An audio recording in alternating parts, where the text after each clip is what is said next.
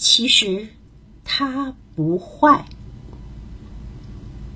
作者长谷川香子。河童是日本神话中的传说生物，头部的中央有个凹陷的部分，形状像碟子，需要水滋润。据说这个部位是河童的弱点。当里头有水的时候，可以让河童充满活力，在陆地上还能拥有法力。一旦头上没水了，就会精力尽失，甚至死亡。有一种寿司卷，只在寿司中包小黄瓜，取名叫做河童卷，可见河童非常喜爱小黄瓜，连小黄瓜寿司卷都用河童命名。这是小柱和加九藏爷爷的故事。小猪是一只非常喜欢吃小黄瓜的河童。家九藏爷爷是个农夫，能种出非常好吃的小黄瓜。有一天，小猪背着鱼顺着河流往下游去。正当他抓着鱼浮出水面的时候，一个景象令他惊讶的张大了嘴巴：河岸的田里挂着好多看起来很美味的小黄瓜。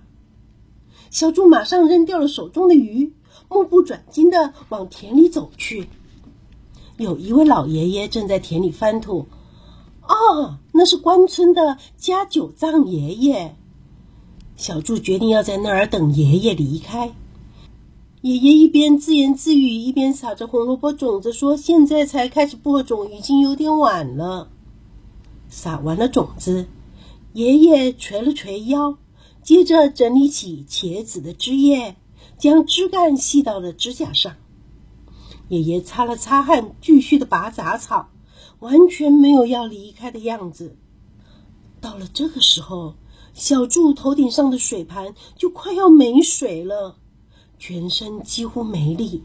小猪没办法，只好放弃最爱的小黄瓜，赶紧跳进河里。这个晚上，小猪躺在床上，一直想着白天看到的小黄瓜，他实在好想吃啊。家九藏爷爷是种小黄瓜的高手，不过人类老是认为河童是坏东西。从很久以前，人类也就对河童很不友善，所以我们才会偷小黄瓜、恶作剧，让人类也尝尝苦头啊。小猪翻个身，又反过来为老爷爷着想。可是，如果自己辛辛苦苦种的蔬菜被偷了，一定会很生气的。想一想，偷东西还真不是好的行为。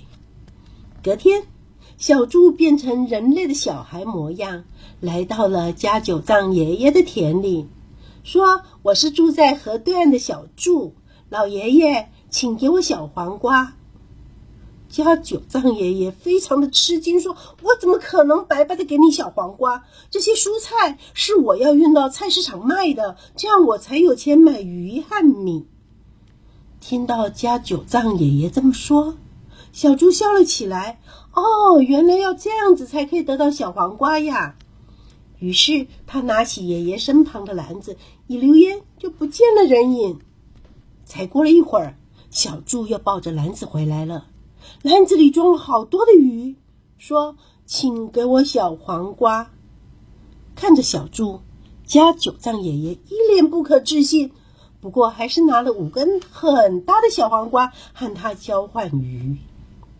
哇，好好吃！这么好吃的小黄瓜，我还是第一次吃到呢。小猪一口气吃掉了两根小黄瓜，然后小心翼翼的抱着剩下的小黄瓜回家。从那天起，小猪每天都会带鱼来，和老爷爷交换小黄瓜。有时他还会带上等的鳗鱼给老爷爷。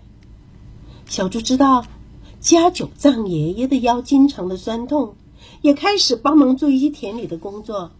别看他个子小小的，力气可大得很呐。小猪真是奇怪的小孩，田里明明还有很多的茄子和番茄，为什么他只想要小黄瓜呢？家九藏爷爷很想知道原因，有一天便偷偷的跟着小猪回家。小猪走了一会儿，停下来看看四周，确定都没有人了，然后走进了河边的芦苇丛里。看见再从芦苇丛中走出来的小柱，家九藏爷爷吓得跌坐在地上。是河童，小柱是河童。那个晚上，家九藏爷爷暗地的计划着：哼，河童是专门破坏田地的坏蛋，小柱一定是要来偷小黄瓜的。明天我要抓住他，好好的惩罚他一顿。家九藏爷爷还准备好了要绑小柱的绳子。隔天的早上，家九藏爷爷一到了田里，发现小猪已经来了，哈哈哈！看来他是想要在我来之前偷小黄瓜。好，我就在他要偷的时候抓住他。家九藏爷爷握紧了绳子，观察着小猪的一举一动。小猪一边摘掉番茄的侧芽，一边自言自语的说：“这些东西会让番茄长不大呢。”接着，他又整理铺在西瓜田里的稻草。小猪看起来完全没有要偷小黄瓜的样子。家九藏爷爷等呀等，等到都累了，不得不蹲下来休息。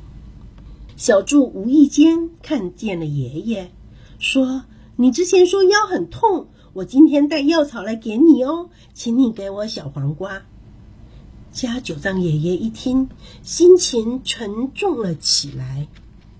突然，小猪的眼睛睁得又大又亮。小黄瓜田里开花了，一定又会结出好多的好吃的小黄瓜。家九藏爷爷的心情更沉重了。我竟然只因为小猪是河童就怀疑他。爷爷望着兴高采烈的小猪好一会儿，他想。即使是合同，应该也有好的和坏的的差别吧？小猪应该是好的合同。爷爷拿着小黄瓜和小猪交换了药草。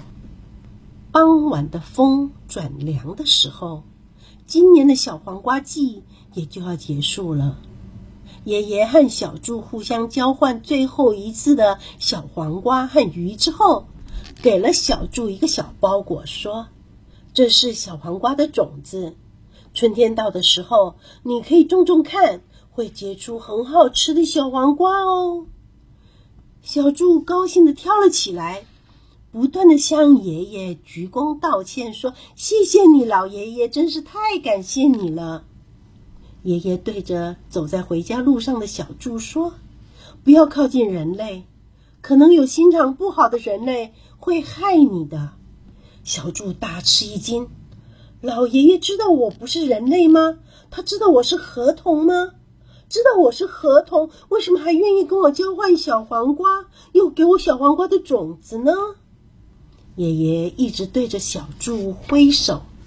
小猪心想：“原来人类里也有像家九藏爷爷一样的好人呀！”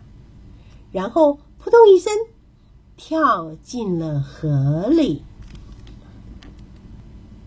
这个故事就说完了。